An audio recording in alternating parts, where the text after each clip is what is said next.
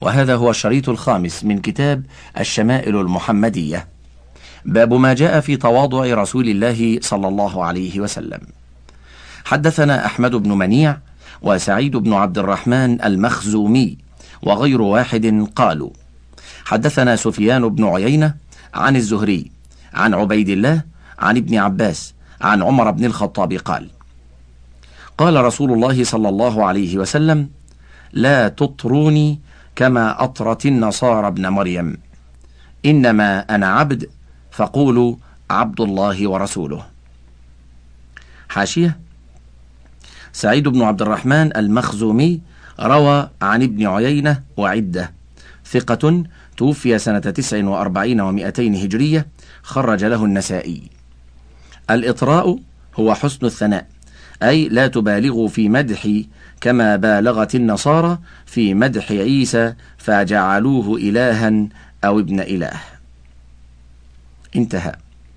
حدثنا علي بن حجر حدثنا سويد بن عبد العزيز عن حميد عن أنس بن مالك رضي الله عنه أن امرأة جاءت إلى النبي صلى الله عليه وسلم فقالت له إن لي إليك حاجة فقال اجلسي في أي طريق المدينة شئت أجلس إليك.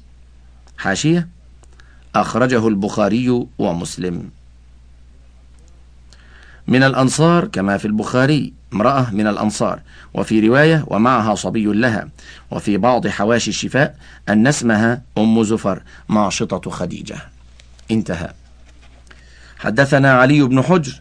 حدثنا علي بن مسهر عن مسلم الأعور عن أنس بن مالك رضي الله عنه قال كان رسول الله صلى الله عليه وسلم يعود المريض ويشهد الجنائز ويركب الحمار ويجيب دعوة العبد. وكان يوم بني قريظة على حمار مخطوم بحبل من ليف وعليه إكاف من ليف. حاشية مخطوم أي ذو خطم وهو الزمام الحبل من ليف. الإكاف هو كالسرج للفرس. انتهى. حدثنا واصل بن عبد الأعلى الكوفي. حدثنا محمد بن فضيل عن الأعمش عن أنس بن مالك رضي الله عنه قال كان النبي صلى الله عليه وسلم يدعى إلى خبز الشعير والإهالة السنخة فيجيب ولقد كان له درع عند يهودي فما وجد ما يفكها حتى مات. حدثنا محمود بن غيلان حدثنا أبو داود الحفري عن سفيان عن الربيع بن صبيح عن يزيد بن أبان عن أنس بن مالك رضي الله عنه قال حج رسول الله صلى الله عليه وسلم على رحل رث وعليه قطيفة لا تساوي أربعة دراهم فقال اللهم اجعله حجا لا رياء فيه ولا سمعة. حدثنا عبد الله بن عبد الرحمن حدثنا عفان حدثنا حماد بن سلمة عن حميد عن أنس بن مالك رضي الله عنه قال لم يكن شخص أحب إليهم من رسول الله صلى الله عليه وسلم. قال وكانوا إذا رأوه لم يقوموا لما يعلمون من كراهته لذلك. حدثنا سفيان بن وكيع حدثنا جميع بن عمر بن عبد الرحمن العجلي. أنبأنا رجل من بني تميم من ولد أبي هالة زوج خديجة. يكنى أبا عبد الله. عن ابن أبي هالة عن الحسن بن علي قال سألت خالي هند بن أبي هالة وكان وصافا عن حلية رسول الله صلى الله عليه وسلم. وأنا أشتهي أن يصف لي منها شيئا. فقال كان رسول الله صلى الله عليه وسلم فخما مفخما يتلألأ وجهه تلألؤ القمر ليلة البدر. فذكر الحديث بطوله. قال الحسن فكتمتها الحسين زمانا ثم حدثته فوجدته قد سبقني إليه فسأله عما سألته عنه ووجدته قد سأل أباه عن مدخله ومخرجه وشكله فلم يدع منه شيئا. قال الحسين فسألت أبي عن دخول رسول الله صلى الله عليه وسلم فقال كان إذا أوى إلى منزله جزأ دخوله ثلاثة أجزاء جزءا لله وجزءا لأهله وجزءا لنفسه ثم جزأ, جزأ جزءه بينه وبين الناس فيرد ذلك بالخاصة على العامة ولا يدخر عنهم شيئا. حاشية؟ المراد بالخاصة الصحابة الذين يكثرون الدخول عليه كالخلفاء الأربعة والمراد بالعامة الذين لم يعتادوا الدخول عليه فالخواص يأخذون عنه وهم يبلغونها بقية الناس. انتهى.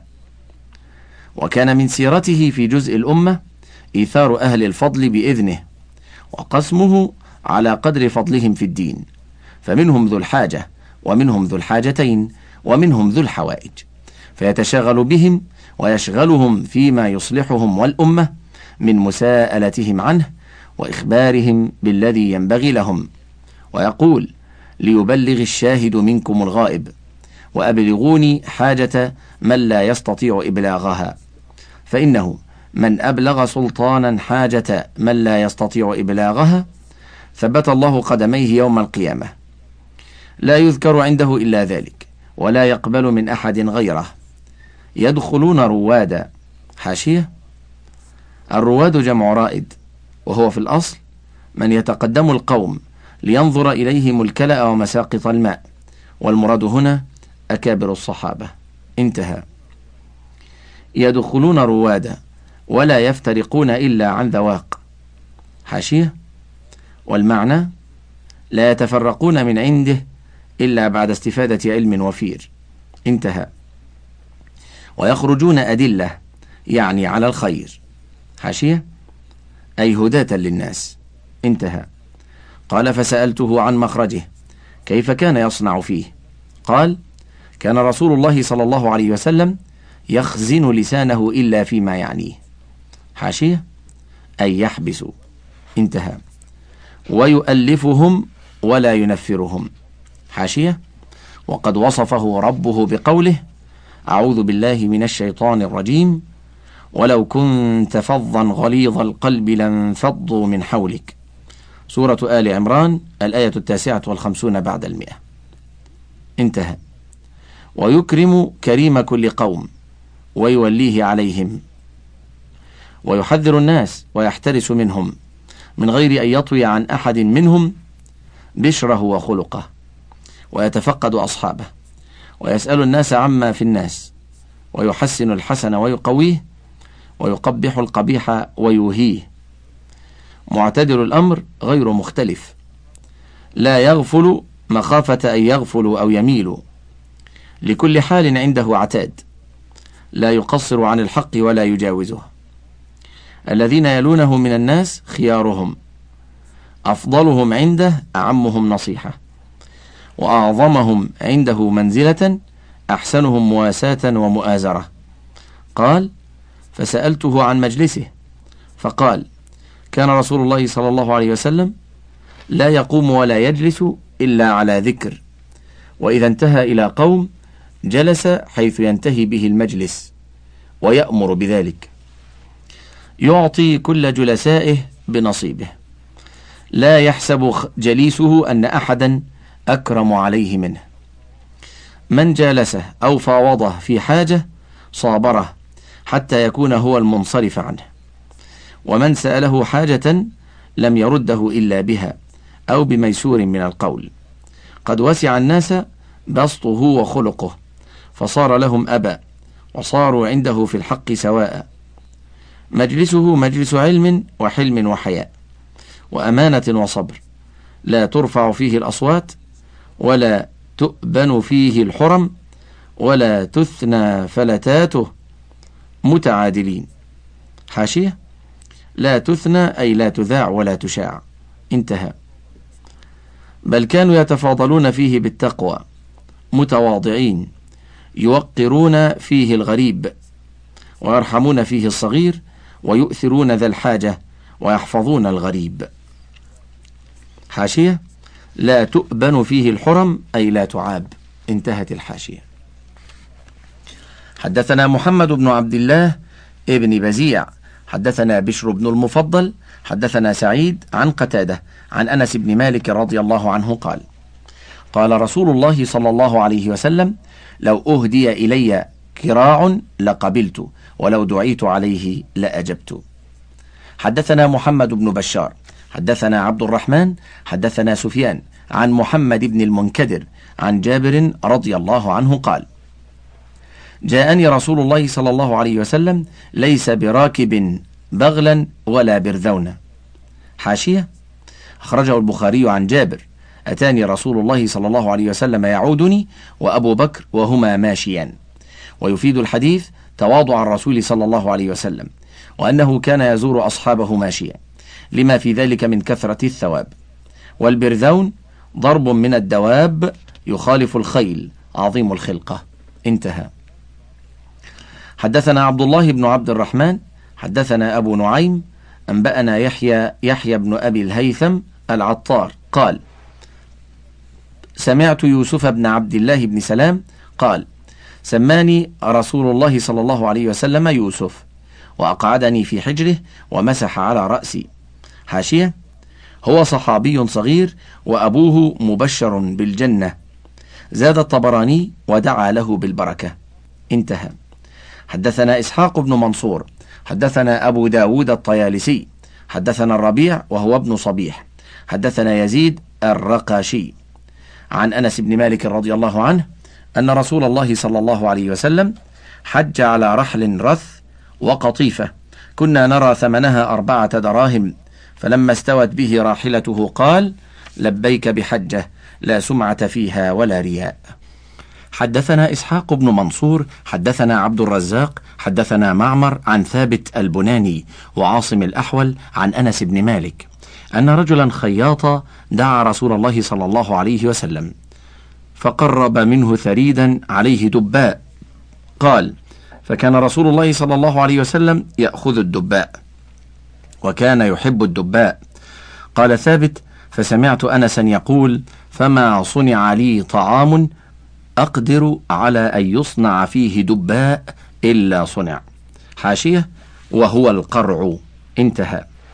حدثنا محمد بن إسماعيل حدثنا عبد الله بن صالح حدثنا معاوية بن صالح عن يحيى بن سعيد عن عمرة قالت قيل لعائشة ماذا كان يعمل رسول الله صلى الله عليه وسلم في بيته؟ قالت كان بشرا من البشر يفلي ثوبه ويحلب شاته ويخدم نفسه.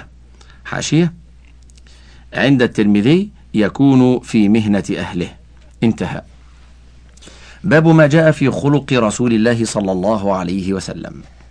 حدثنا عباس بن محمد الدوري حدثنا عبد الله بن يزيد المقرئ حدثنا ليث بن سعد حدثني أبو عثمان الوليد بن أبي الوليد عن سليمان بن خارجة عن خارجة عن خارجة بن زيد ابن ثابت. قال دخل نفر على زيد بن ثابت فقالوا له حدثنا أحاديث رسول الله صلى الله عليه وسلم. قال ماذا أحدثكم؟ كنت جارة. فكان إذا نزل عليه الوحي بعث إلي فكتبته له. فكنا إذا ذكرنا الدنيا ذكرها معنا. وإذا ذكرنا الآخرة ذكرها معنا. وإذا ذكرنا الطعام ذكره معنا. فكل هذا أحدثكم عن رسول الله صلى الله عليه وسلم. حاشية زيد بن ثابت هو أبو سعيد. وقيل أبو خارجة الأنصاري النجاري المدني الفرضي الكاتب كاتب الوحي والمصحف وكان عمره حين قدم رسول الله صلى الله عليه وسلم إلى المدينة إحدى عشرة سنة واستصغره النبي صلى الله عليه وسلم يوم بدر فرده وشهد أحدا والخندق وما بعدها من المشاهد وأعطاه النبي صلى الله عليه وسلم يوم تبوك راية بني النجار. وقال القرآن مقدم وزيد أكثر أخذا للقرآن. وكان يكتب الوحي للرسول صلى الله عليه وسلم ويكتب له أيضا المراسلات إلى الناس. وكان يكتب لأبي بكر وعمر في خلافتهما. وكان أحد الثلاثة الذين جمعوا المصحف. أمره بذلك أبو بكر وعمر. وكان عمر يستخلفه إذا حج. وكان معه حين قدم الشام. وهو الذي تولى قسم غنائم اليرموك. وكان عثمان يستخلفه إذا حج ورمي يوم اليمامة بسهم فلم يضره. وفي الحديث أفرضكم زيد وأمره صلى الله عليه وسلم أن يتعلم لغة يهود. وكان من الراسخين في العلم وكان على بيت المال في زمن عثمان. توفي بالمدينة سنة أربع وخمسين. انتهت الحاشية. حدثنا إسحاق بن موسى حدثنا يونس بن بكير عن محمد بن إسحاق عن زياد بن أبي زياد عن محمد بن كعب القرظي عن عمرو بن العاص قال كان رسول الله صلى الله عليه وسلم يقبل بوجهه وحديثه علي حتى ظننت أني خير القوم. فقلت يا رسول الله أنا خير أو أبو بكر؟ فقال أبو بكر فقلت يا رسول الله أنا خير أم عمر؟ فقال عمر. فقلت يا رسول الله أنا خير أم عثمان؟ قال عثمان. فلما سألت رسول الله صلى الله عليه وسلم فصدقني فلوددت أني لم أكن سألته. حاشية. صحابي جليل أي عمرو بن العاص أسلم مع خالد بن الوليد قبل غزوة الفتح وكان من قواد المسلمين المهرة والدهاه توفي بمصر وله مسجد عظيم فيها. انتهى. حدثنا قتيبة بن سعيد حدثنا جعفر بن سليمان الضبعي عن ثابت عن أنس بن مالك رضي الله عنه قال خدمت رسول الله صلى الله عليه وسلم عشر سنين فما قال لي أف قط وما قال لشيء وما قال لي لشيء صنعته لما صنعته ولا لشيء تركته لما تركته. وكان رسول الله صلى الله عليه وسلم من أحسن الناس خلقا. ولا مسست خزا ولا حريرا ولا شيء كان ألين من كف رسول الله صلى الله عليه وسلم. ولا شممت مسكا قط ولا عطرا كان أطيب من عرق النبي صلى الله عليه وسلم. حاشية أف بضم الهمزة وتشديد الفاء وكسرها بالتنوين وبدون تنوين. أفي. وهي كلمة تبرم وملال تقال لكل ما يتضجر منه ويستوي فيه الواحد والمثنى والجمع والمذكر والمؤنث وفيها عشر لغات. ونقل أبو حيان في الارتشاف نحو أربعين وجها. الخز ثياب تعمل من صوف وحرير. انتهى. حدثنا قتيبة بن سعيد وأحمد بن عبدة الضبي والمعنى واحد. قال حدثنا حماد بن زيد عن سلم العلوي عن أنس بن مالك رضي الله عنه عن رسول الله صلى الله عليه وسلم أنه كان عنده رجل به أثر صفرة. قال وكان رسول الله صلى الله عليه وسلم لا يكاد يواجه أحدا بشيء يكرهه. فلما قام قال للقوم لو قلتم له يدع هذه الصفرة. حاشية الصفرة أي بقية صفرة من زعفران. والجمهور على كراهة المزعفر ومثله المعصفر. الظاهر أن فعل ذلك لداعي المصلحة كان منه. انتهى.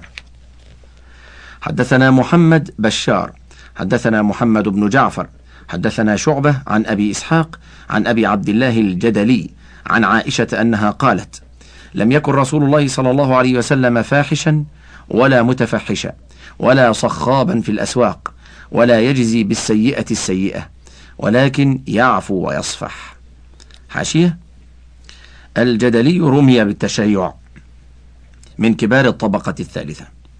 الفاحش ذو الفحش في طبعه وأقواله وأفعاله وصفاته وإن كان استعماله في القول أكثر. المتفحش متكلف الفحش الصخاب شديد الصوت. انتهى. حدثنا هارون بن إسحاق الهمداني. حدثنا عبده عن هشام بن عروة عن أبيه عن عائشة رضي الله عنها قالت ما ضرب رسول الله صلى الله عليه وسلم بيده شيئا قط إلا أن يجاهد في سبيل الله ولا ضرب خادما ولا امرأة. حاشية. يؤخذ من هذا الحديث أن الأولى للإمام أو ولي الأمر أن لا يقيم الحدود والتعازير بنفسه بل يقيم لها من يستوفيها. وقد وقع منه صلى الله عليه وسلم في غزوة أحد أنه قتل فإنه قتل أبي بن خلف بيده ولم يقتل أحدا بعده. خرجه ابن ماجه في النكاح برقم أربعة وثمانين وتسعمائة وألف. انتهى. حدثنا أحمد بن عبده الضبي حدثنا فضيل بن عياض عن منصور عن الزهري عن عروة عن عائشة قالت ما رأيت رسول الله صلى الله عليه وسلم منتصرا من مظلمة ظلمها قط ما لم ينتهك من محارم الله شيء. فإذا انتهك من محارم الله شيء كان من أشدهم في ذلك غضبا. وما خير بين أمرين إلا اختار أيسرهما ما لم يكن مأثما. حاشية. المعنى أن ينتقم ممن ارتكب ذلك لصلابته في الدين. وفضيل بن عياض هو التميمي الخراساني شيخ الشافعي زاهد ومناقبه أكثر من أن تذكر خرج له الجماعة. انتهى. حدثنا ابن أبي عمر حدثنا سفيان عن محمد بن المنكدر عن عروة عن عائشة رضي الله عنها قالت استأذن رجل على رسول الله صلى الله عليه وسلم وأنا عنده. فقال بئس ابن العشيرة أو أخو العشيرة ثم أذن له. فلما دخل ألان له القول. فلما خرج قلت يا رسول الله. قلت ما قلت ثم ألنت له القول. فقال يا عائشة إن من شر الناس من تركه الناس أو ودعه الناس اتقاء فحشه حاشية هو عيينة بن حصن الفزاري الذي يقال له الأحمق المطاع وكان إذ ذاك من أهل النفاق. ولذا قال فيه الرسول صلى الله عليه وسلم ما قال؟ ليتقي شره. وهذا ليس بغيبة بل نصيحة للأمة وقد أسلم بعد ذلك وحسن إسلامه وحضر بعض الفتوحات وقد اعتبر العلماء قول النبي صلى الله عليه وسلم فيه وهو غائب وإلانته له وهو حاضر من باب المداراة والتآلف. الشك من الراوي. الشك أي في بئس ابن العشيرة أو أخو العشيرة. ورواية البخاري أخو العشيرة دون شك. ألان له ليتألفه ليسلم قومه لأنه كان رئيسهم ومطاعا فيهم. كما هو شأن الجفاه لأنه لو لم يلن له القول لأفسد حال عشيرته وزين لهم العصيان لأنهم لا يعصون له أمرا. انتهت الحاشية. حدثنا سفيان بن وكيع حدثنا جميع ابن عمير ابن عبد الرحمن العجلي.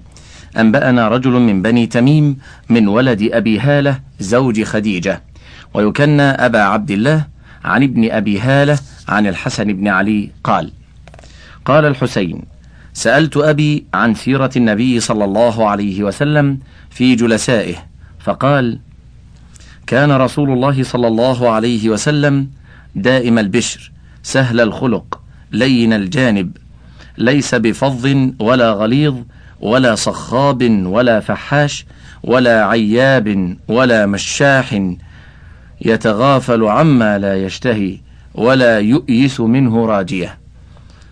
ولا مشاح يتغافل عما لا يشتهي ولا يؤيس منه راجيه ولا يجيب فيه. قد ترك نفسه من ثلاث المراء والإكثار وما لا يعنيه. حاشية البشر بكسر الباء وسكون الشين أي طلاقة الوجه وبشاشته مع الناس. ومشاح اسم فاعل من باب المفاعلة من الشح وهو البخل وفي نسخة بدلا منه ولا مداح. لا يؤيس منه راجية أي لا يصيره آيسا من بره.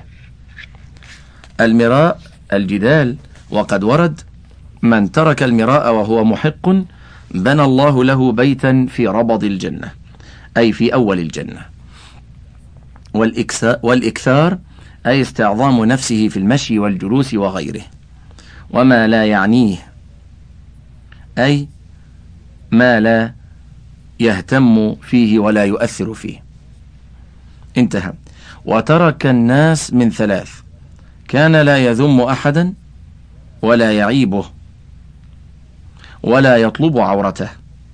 حاشية قد ورد من حسن إسلام المرء تركه ما لا يعنيه. وقال تعالى والذين هم عن اللغو معرضون. لا يطلب عورته أي لا يطلب عورة أحد وهي ما يستحيا منه إذا ظهر. والمعنى لا يظهر لا يظهر ما يريد الشخص ستره ويخفيه عن الناس. انتهى. ولا يطلب عورته ولا يتكلم إلا فيما رجى ثوابه. وإذا تكلم أطرق جلساؤه كأنما على رؤوسهم الطير. فإذا سكت تكلموا. لا يتنازعون عنده الحديث. من تكلم عنده أنصتوا له حتى يفرغ. حديثهم عنده حديث أولهم. يضحك مما يضحكون منه. ويتعجب مما يتعجبون منه. ويصبر للغريب على الجفوة في منطقه ومسألته. حتى إن كان أصحابه ليستجلبونهم. حاشية. المعنى في يصبر للغريب على الجفوة أنهم كانوا لإجلالهم إياه لا يتحركون. معنى كلامه كأنما على رؤوسهم الطير. أنهم كانوا لإجلالهم إياه لا يتحركون فكان صفتهم صفة من على رأسه طائر يريد أن يصيده فهو يخاف أن يتحرك. وكلامه عن ويصبر للغريب على الجفوة أي على الجفاء والغلظة مما كان يصدر من بعض من بعض الجفاة. وقد ورد أن ذا الخويصرة أتاه وهو يقسم قسما فقال يا رسول الله اعدل. قال ويحك ومن يعدل إن لم أعدل؟ لقد خبت وخسرت إن لم أكن أعدل. حتى إن كان أصحابه ليستجلبونهم. أي يتمنون أن يجيء الغرباء إلى مجلسه صلى الله عليه وسلم ليستفيدوا بسبب أسئلتهم ما لا يستفيدون في غيبتهم لأنهم كانوا يتهيبون أن يسألوه صلى الله عليه وسلم. انتهت الحاشية. ويقول إذا رأيتم طالب حاجة يطلبها فأرفدوه. ولا يقبل الثناء إلا من مكافئ. ولا يقطع على أحد حديثه حتى يجوز فيقطعه بنهي أو قيام. حاشية. فأرفدوه أي أعينوه على طلبته. ولا يقبل الثناء إلا من مكافئ أي مقتصد في المدح غير متجاوز اللائق به. حتى يجوز أن يجاوز الحق ويتعداه. بنهي أو قيام أن يترك ذلك المجلس. انتهى. حدثنا محمد بن بشار حدثنا عبد الرحمن بن مهدي حدثنا سفيان عن محمد بن المنكدر قال سمعت جابر بن عبد الله يقول ما سئل رسول الله صلى الله عليه وسلم شيئا قط؟ فقال لا. حاشية؟ أي ما سأله أحد شيئا من أمور الدنيا من الخير؟ فقال لا أعطيك قط بل إما أن يعطيه إن كان ميسورا أو أن يقول له ميسورا من القول بأن يعده أو يدعو له. وأخرجه البخاري في الأدب ومسلم في الفضائل. حدثنا عبد الله بن عمران أبو القاسم القرشي المكي. حدثنا إبراهيم بن سعد عن ابن شهاب عن عبيد الله عن ابن عباس رضي الله عنهما قال كان رسول الله صلى الله عليه وسلم أجود الناس بالخير. وكان أجود ما يكون في شهر رمضان. حتى ينسلخ فيأتيه جبريل فيعرض عليه القرآن. فإذا لقيه جبريل كان رسول الله صلى الله عليه وسلم أجود بالخير من الريح المرسلة. حاشية. عبد الله بن عمران عابد زاهد صدوق معمر توفي سنة خمس وأربعين ومائتين. إبراهيم بن سعد الزهري أبو إسحاق. توفي سنة ثلاث وثمانين ومائة قوله ما يكون في شهر رمضان لأنه شهر يتفضل الله تعالى فيه على عباده ما لا يتفضل عليهم في غيره من الأوقات ولأن شهر رمضان موسم الخيرات. وقد ورد أن قراءة زيد بن ثابت هي القراءة التي قرأها رسول الله صلى الله عليه وسلم على جبريل مرتين في العام الذي قبض فيه. هذا الحديث خرجه البخاري في بدء الوحي وفي صفة النبي صلى الله عليه وسلم وفي فضائل القرآن وبدء الخلق وأخرجه مسلم في فضائل النبي صلى الله عليه وآله وسلم.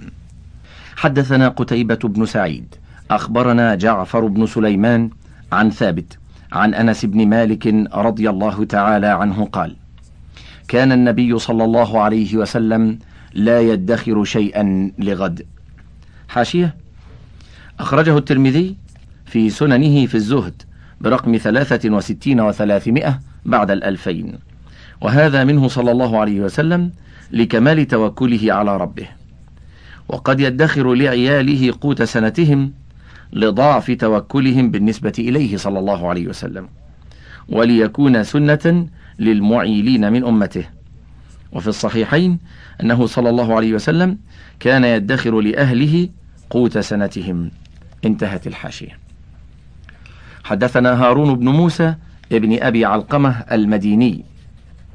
حدثني أبي عن هشام بن سعد عن زيد بن أسلم عن أبيه عن عمر بن الخطاب رضي الله عنه.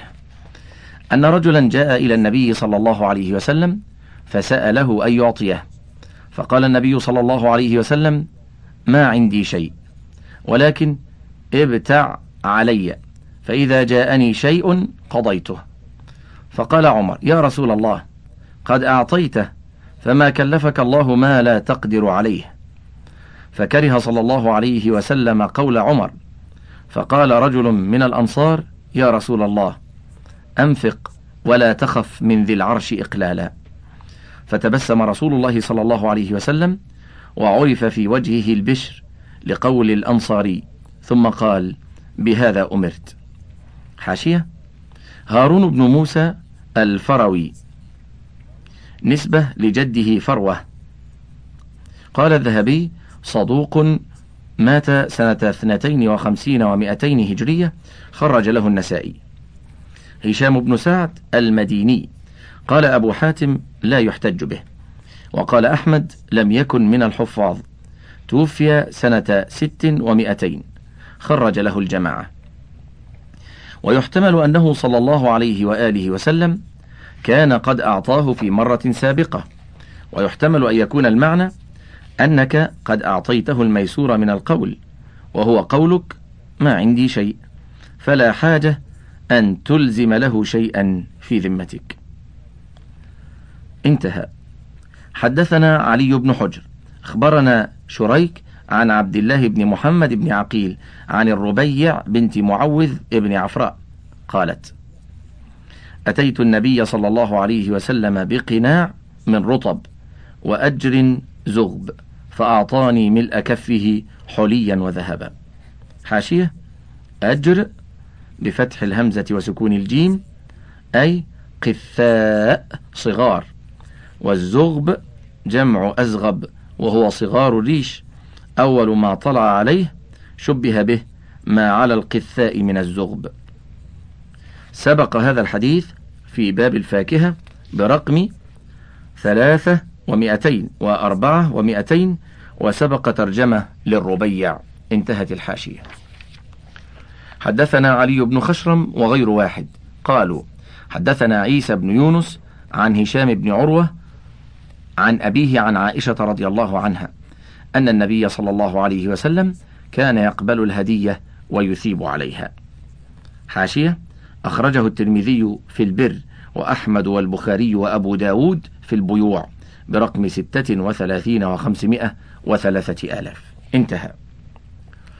باب ما جاء في حياء رسول الله صلى الله عليه وسلم. حدثنا محمود بن غيلان حدثنا أبو داود حدثنا شعبة عن قتادة قال سمعت عبد الله بن أبي عتبة يحدث عن أبي سعيد الخدري قال كان صلى الله عليه وسلم أشد حياء من العذراء في خدرها وكان إذا كره شيئا عرفناه في وجهه. حاشية العذراء البنت البكر والخدر الستر. عرف في وجهه أي يتغير وجهه فيفهم الناس كراهته لهذا الشيء. البخاري في صفة النبي صلى الله عليه وسلم وفي الأدب ومسلم في فضائل النبي صلى الله عليه وسلم وابن ماجه في الزهد برقم ثمانين ومائة وأربعة آلاف. انتهى. حدثنا محمود بن غيلان حدثنا وكيع حدثنا سفيان عن منصور عن موسى بن عبد الله بن يزيد الخطمي عن مولى لعائشة قال قالت عائشة ما نظرت إلى فرج رسول الله صلى الله عليه وسلم أو قالت ما رأيت فرج رسول الله صلى الله عليه وسلم قط حاشية موسى بن عبد الله بن يزيد الخطمي نسبة لخطم قبيلة قال الذهبي وغيره ثقة أخرج الحديث ابن ماجه في الطهارة برقم 62 و600 وستة آلاف. انتهى. باب ما جاء في حجامة رسول الله صلى الله عليه وسلم. حدثنا علي بن حجر حدثنا إسماعيل بن جعفر عن حميد قال سئل أنس بن مالك عن كسب الحجام فقال احتجم رسول الله صلى الله عليه وسلم. حجمه أبو طيبة فأمر له بصاعين من طعام وكلم أهله فوضعوا عنه من خراجه. وقال إن أفضل ما تداويتم به الحجامة أو إن من أمثل ما تداويتم به الحجامة. حاشية؟ الحجامة بكسر الحاء هي شرط الجلد وإخراج الدم بالمحجمة وهي ما يحجم به. وفي احتجامه صلى الله عليه وسلم إشارة إلى أن تدبير البدن مشروع غير مناف للتوكل. اسمه نافع أو أبو طيبة وكان عبدا لبني حارثة أو لأبي مسعود الأنصاري. الصاع مكيال يسع أربعة أمداد. كلم النبي صلى الله عليه وسلم سيده في التخفيف عنه فوضعوا عنه خراجه وكان خراجه ثلاثة آصع من تمر فوضعوا عنه صاعا. ويؤخذ من هذا الحديث حل التداوي. وأخذ الأجرة للطبيب والشفاعة عند رب الدين. الخطاب لأهل الحجاز. إن أفضل ما تداويتم به. ومن في حكمهم من البلاد الحارة. وأمر الحجامة يختلف باختلاف الزمان والمكان والمزاج. أخرجه الترمذي في البيوع برقم ثمانية وسبعين ومائتين بعد الألف. والبخاري في الطب برقم خمسة وستين بعد الألف. ومسلم في المساقاة برقم اثنين وستين. وأبو داود برقم أربعة وعشرين ومائتين بعد ثلاثة الآلاف انتهت الحاشية. حدثنا عمرو بن علي حدثنا أبو داود حدثنا ورقاء بن عمر عن عبد الأعلى عن أبي جميلة عن علي. أن النبي صلى الله عليه وسلم احتجم وأمرني فأعطيت الحجام أجره. حاشية. ورقاء بن عمر أبو بشر الكوفي نزيل المدائن. قال الذهبي صدوق صالح. وقال فيه لين من الطبقة السابعة. خرج له الجماعة. أبو جميلة ميسرة بن يعقوب الطهوي تابعي من الطبقة الثانية. خرج له أبو داود والنسائي. ابن ماجه في التجارات برقم ثلاثة وستين ومائة بعد الألفين. انتهى. حدثنا هارون بن إسحاق الهمذاني. حدثنا عبده عن سفيان الثوري عن جابر عن الشعبي عن ابن عباس أظنه قال إن النبي صلى الله عليه وسلم احتجم على الأخدعين وبين الكتفين وأعطى الحجام أجره ولو كان حراما لم يعطه. حاشية؟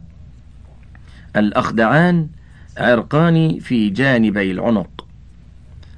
أخرجه أبو داود في البيوع برقم ثلاثة وعشرين وأربعمائة وثلاثة آلاف والبخاري ومسلم بلفظ حجم النبي عبد لبني بياضة فأعطاه النبي صلى الله عليه وسلم أجره. وكلم سيده فخفف عنه من ضريبته ولو كان سحتا لم يعطه النبي صلى الله عليه وسلم. انتهى. حدثنا هارون بن إسحاق حدثنا عبده عن ابن أبي ليلى عن نافع عن ابن عمر أن النبي صلى الله عليه وسلم دعا حجاما فحجمه وسأله كم خراجك؟ فقال ثلاثة آصع فوضع عنه صاعا وأعطاه أجره. حدثنا عبد القدوس ابن محمد العطار البصري. حدثنا عمرو بن عاصم. حدثنا همام وجرير بن حازم قال حدثنا قتادة عن أنس بن مالك رضي الله عنه قال كان رسول الله صلى الله عليه وسلم يحتجم في الأخدعين والكاهل وكان يحتجم لسبع عشرة وتسع عشرة وإحدى وعشرين. حاشية؟ عبد القدوس ابن محمد العطار البصري من الطبقة الحادية عشرة. خرج له النسائي. الكاهل هو مقدم أعلى الظهر مما يلي العنق. لسبع عشرة أي يحتجم لسبع عشرة ليلة خلت من الشهر وهكذا. أخرجه الترمذي في الطب برقم خمسة وخمسين بعد الألفين. وابن ماجة في الطب برقم ستة وثمانين وأربعمائة وثلاثة آلاف بنحوه. يقول وإحدى وعشرين وهكذا. انتهى. حدثنا إسحاق بن منصور أنبأنا عبد الرزاق عن معمر عن قتادة عن أنس بن مالك أن رسول الله صلى الله عليه وسلم احتجم وهو محرم بملل على ظهر القدم. حاشية؟ وهو محرم فيدل على جواز ذلك للمحرم. ملل محل بين مكة والمدينة على سبعة عشر ميلا من المدينة. على ظهر القدم أي على ظهر قدم رجله فالحجامة إنما شرعت لدفع الضرر فتختلف مواضعها من البدن. انتهت الحاشية. باب ما جاء في عيش رسول الله صلى الله عليه وسلم. حدثنا قتيبة بن سعيد حدثنا حماد بن زيد عن أيوب عن محمد بن سيرين قال كنا عند أبي هريرة وعليه ثوبان ممشقان من كتان فتمخط في أحدهما فقال بخ بخ يتمخط أبو هريرة في الكتان لقد رأيتني وإني لأخر فيما بين منبر رسول الله وحجرة عائشة رضي الله عنها مغشيا علي. فيجيء الجائي فيضع رجله على عنقي يرى النبي جنونا وما بي جنون وما هو إلا الجوع. حاشية حماد بن زيد أبو إسماعيل البصري الأزرق عالم أهل البصرة توفي سنة تسع وتسعين ومائة. أيوب ابن كيسان أحد المشاهير الكبار ثقة ثبت حجة. توفي سنة إحدى وثلاثين ومائة خرج له الجماعة. محمد بن سيرين البصري مولى أنس بن مالك. كان ثقة مأمونا فقيها إماما ورعا. أدرك ثلاثين صحابيا. توفي سنة عشر ومائة للهجرة. مصبوغان بالمشق وهو الطين الأحمر وقيل المغرة أي ممشقان. هذا معنى لفظة ممشقان. بخ بخ بسكون الخاء فيهما وبكسرها بخ بخ كلمة تقال عند الرضا والإعجاب بالشيء. وتقول بخ وبخ وقد تستعمل للإنكار كما هنا. كان أبو هريرة عريف أهل الصفة من أصحاب رسول الله صلى الله عليه وسلم الفقراء. ويحمل وضع أبي هريرة من الجوع على الفترة التي لم يكن لدى النبي صلى الله عليه وسلم فيها طعام يواسيهم.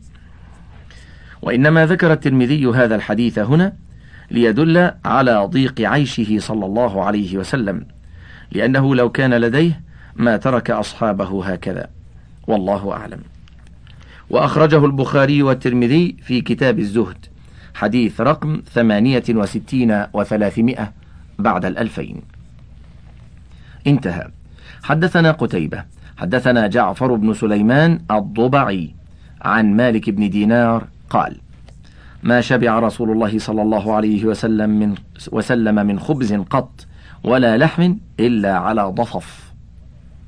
حاشية. جعفر بن سليمان الضبعي كان من العلماء الزهاد على تشيعه بل رفضه وثقه ابن معين وضعفه ابن القطان وقال أحمد لا بأس به. مالك بن دينار الشامي وثقه النسائي وابن حبان وروى عن أنس توفي سنة ثلاثين ومائة هجرية خرج له الأربعة والبخاري في التاريخ. الضفف بفتح الضاد والفاء أي ما شبع في زمن من الأزمان إلا إذا نزل به الضيوف فيشبع حينئذ لضرورة الإيناس والمجابرة. انتهى. قال مالك سألت رجلا من أهل البادية ما الضفف؟ قال أن يتناول مع الناس. حاشية؟ أي مع الناس الذين ينزلون به من الضيفان. انتهى. حدثنا قتيبة بن سعيد. حدثنا أبو الأحوص عن سماك بن حرب قال سمعت النعمان بن بشير يقول ألستم في طعام وشراب ما شئتم؟ لقد رأيت نبيكم صلى الله عليه وسلم وما يجد من الدقل ما يملأ بطنه. حاشية. الدقل بفتح القاف رديء التمر. وفي رواية مسلم برقم ثمانية وسبعين وتسعمائة بعد الألفين يظل اليوم يتلوى وما يجد من الدقل ما يملأ بطنه. يقول مسلم يظل اليوم يلتوي وما يجد من الدقل ما يملأ بطنه. أخرجه مسلم في الزهد برقم سبعة وسبعين وتسعمائة بعد الألف والترمذي في الزهد برقم ثلاثة وسبعين وثلاثمائة بعد الألفين. انتهى. حدثنا هارون بن إسحاق حدثنا عبدة عن هشام بن عروة عن أبيه عن عائشة قالت إن كنا آل محمد نمكث شهرا ما نستوقد بنار إن هو إلا التمر والماء. حاشية. أخرجه مسلم في الزهد برقم اثنين وسبعين وتسعمائة بعد الألفين. وزاد إلا أنه كان لرسول الله جيران من الأنصار وكانت لهم منائح فكانوا يرسلون إلى رسول الله صلى الله عليه وسلم من ألبانها فيسقيناه. والمنائح تطلق على الشاة الحلوب يعطيها صاحبها رجلا يشرب لبنها. ثم يردها إلى صاحبها. انتهى. حدثنا عبد الله بن أبي زياد. حدثنا سيار. حدثنا سهل بن أسلم عن يزيد بن أبي منصور عن أنس عن أبي طلحة قال شكونا إلى رسول الله صلى الله عليه وسلم الجوع ورفعنا عن بطوننا عن حجر حجر فرفع رسول الله صلى الله عليه وسلم عن بطنه عن حجرين. حاشية. عبد الله بن أبي زياد صدوق من الطبقة العاشرة. سيار ابن نصر أبو المنهال ثقة من الطبقة الرابعة خرج له الجماعة. سهل بن أسلم أبو سعيد البصري صدوق من الطبقة الثامنة. يزيد بن أبي منصور البصري لا بأس به خرج له مسلم. هنا شكوا لرسول الله صلى الله عليه وسلم شدة الجوع وكشفوا ثيابهم عن بطونهم عن حجر حجر يعني لكل واحد منا حجر واحد. رفع عنه وشد الحجر لإقامة الصلب ودفع النفخ. خرجه الترمذي في الزهد برقم 72 و300 بعد الألفين. انتهى. قال أبو عيسى هذا حديث غريب من حديث أبي طلحة لا نعرفه إلا من هذا الوجه. ومعنى قوله ورفعنا عن بطوننا عن حجر حجر. قال كان أحدهم يشد في بطنه الحجر من الجهد والضعف الذي به من الجوع. حدثنا محمد بن إسماعيل حدثنا آدم بن أبي سلمة ابن أبي إياس حدثنا شيبان أبو معاوية حدثنا عبد الملك بن عمير عن ابن عبد الرحمن عن أبي هريرة قال خرج رسول الله صلى الله عليه وسلم في ساعة لا يخرج فيها ولا يلقاه فيها أحد.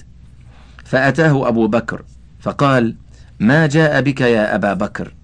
قال خرجت ألقى رسول الله صلى الله عليه وسلم وأنظر في وجهه والتسليم عليه فلم يلبث أن جاء عمر. فقال ما جاء بك يا عمر؟ قال الجوع يا رسول الله. قال صلى الله عليه وسلم وأنا قد وجدت بعض ذلك. فانطلقوا إلى منزل أبي الهيثم ابن التيهان الأنصاري وكان رجلا كثير النخل والشاء ولم يكن له خدم فلم يجدوه. فقالوا لامرأته أين صاحبك؟ فقالت انطلق يستعذب لنا الماء. فلم يلبثوا أن جاء أبو الهيثم بقربة يزعبها فوضعها. ثم جاء يلتزم النبي صلى الله عليه وسلم ويفديه بأبيه وأمه. ثم انطلق بهم إلى حديقته فبسط لهم بساطا. ثم انطلق إلى نخلة فجاء بقنو فوضعه. فقال النبي صلى الله عليه وسلم أفلا تنقيت لنا من رطبه؟ فقال يا رسول الله إني أردت أن تختاروا أو تخيروا من رطبه وبسره. فأكلوا وشربوا من ذلك الماء. فقال صلى الله عليه وسلم هذا والذي نفسي بيده من النعيم الذي تسألون عنه يوم القيامة. حاشية؟ محمد بن إسماعيل والإمام البخاري صاحب صحيح البخاري. آدم بن أبي إياس خراساني الأصل. نشأ ببغداد عابد من الطبقة التاسعة. ولعل هذا الوقت هو وقت الظهيرة. أما ابن التيهان فاسمه مالك. الأنصاري. وفي رواية مسلم فقالت زوجته مرحبا وأهلا. يزعبها زعب القربة إذا ملأها وقيل حملها ممتلئة. يلتزم النبي صلى الله عليه وآله وسلم أن يعانق النبي صلى الله عليه وسلم. القنو عنقود البلح. البسرة ثمر النخل قبل أن يرطب والبسرة واحدة البسر. انتهى. فقال صلى الله عليه وسلم هذا والذي نفسي بيده من النعيم الذي تسألون عنه يوم القيامة. ظل بارد ورطب طيب وماء بارد. فانطلق أبو الهيثم ليصنع لهم طعاما. فقال النبي صلى الله عليه وسلم لا تذبحن لنا ذات در. فذبح لهم عناقا أو جديا فأتاهم بها فأكلوا. فقال صلى الله عليه وسلم هل لك خادم؟ قال لا. قال فإذا أتانا سبي فأتنا. فأتي صلى الله عليه وسلم برأسين معهما ثالث فأتاه أبو الهيثم. فقال النبي صلى الله عليه وسلم اختر منهما. فقال يا رسول الله اختر لي. فقال النبي صلى الله عليه وسلم إن المستشار مؤتمن. خذ هذا فإني رأيته يصلي. واستوص به معروفا. فانطلق أبو الهيثم إلى امرأته فأخبرها بقول رسول الله صلى الله عليه وسلم. فقالت امرأته ما أنت ببالغ حق ما قال فيه النبي صلى الله عليه وسلم إلا بأن تعتقه؟ قال فهو عتيق. فقال صلى الله عليه وسلم إن الله لم يبعث نبيا ولا خليفة إلا وله بطانتان. بطانة تأمره بالمعروف وتنهاه عن المنكر وبطانة لا تألوه خبالا ومن يوق بطانة السوء فقد وقي. حاشية؟ البطانة خاصة الرجل الذين يبطنون أمره ويخصهم بمزيد التقريب ويسمى به الواحد والجمع. أي لا تقصر في إفساده والخبال الفساد والألو التقصير حين قال له النبي صلى الله عليه وسلم لا تألوه خبالا. فقد وقي أي حفظ. وأخرجه الترمذي في الزهد برقم سبعين وثلاثمائة بعد الألفين وأصحاب السنن انتهت الحاشية. حدثنا عمر بن إسماعيل بن مجالد ابن سعيد. حدثني أبي عن بيان بن بشر عن قيس بن أبي حازم قال سمعت سعد بن أبي وقاص يقول إني لأول رجل أهراق دما في سبيل الله عز وجل وإني لأول رجل رمى بسهم في سبيل الله لقد رأيتني أغزو في, في العصابة من أصحاب محمد عليه الصلاة والسلام ما نأكل إلا ورق الشجر والحبلة. حتى تقرحت أشداقنا. وإن أحدنا لا يضع كما تضع الشاة والبعير. وأصبحت بنو أسد يعزرونني في الدين. لقد خبت وخسرت إذا وضل عملي. حاشية. اسمه مالك بن أهيب ابن عبد مناف ابن زهرة القرشي الزهري أحد العشرة المبشرين بالجنة وأحد الستة أصحاب الشورى. كان مستجاب الدعوة. مات سنة ثمان وخمسين وكانت له مواقف مشهورة منها قيادة وقعة القادسية. أهراق أي أراق بفتح الهاء وسكونها. أهراق وأهراق. وكان هذا الدم من شجه لمشرك. روى ابن إسحاق أن الصحابة كانوا في أول الإسلام يستخفون في صلاتهم فبينما سعد في نفر يصلي في شعب إذ طلع عليهم نفر من المشركين وهم يصلون فعابوا عليهم واشتد الشقاق بينهم حتى تقاتلوا فضرب سعد رجلا منهم بلحى بعير فشجه فكان أول دم في الإسلام. الحبلة بضم الحاء وسكون الباء وبضمهما الحبلة ورق يشبه اللوبيا وقيل شجر له شوك. البعر اليابس من قلة الطعام المألوف كما تضع الشاه والبعير. يعزرونني أي يعيبون علي أني لا أحسن الصلاة من التعزير بمعنى اللوم والتوبيخ. أخرجه الترمذي في الزهد برقم ستة وستين وثلاثمائة بعد الألفين والبخاري في فضل سعد وفي الأطعمة وفي الرقاق ومسلم في الزهد برقم ستة وستين وتسعمائة بعد الألفين وابن ماجه في المقدمة. انتهى الشريط الخامس من الشمائل المحمدية وله بقية على الشريط السادس والأخير إن شاء الله.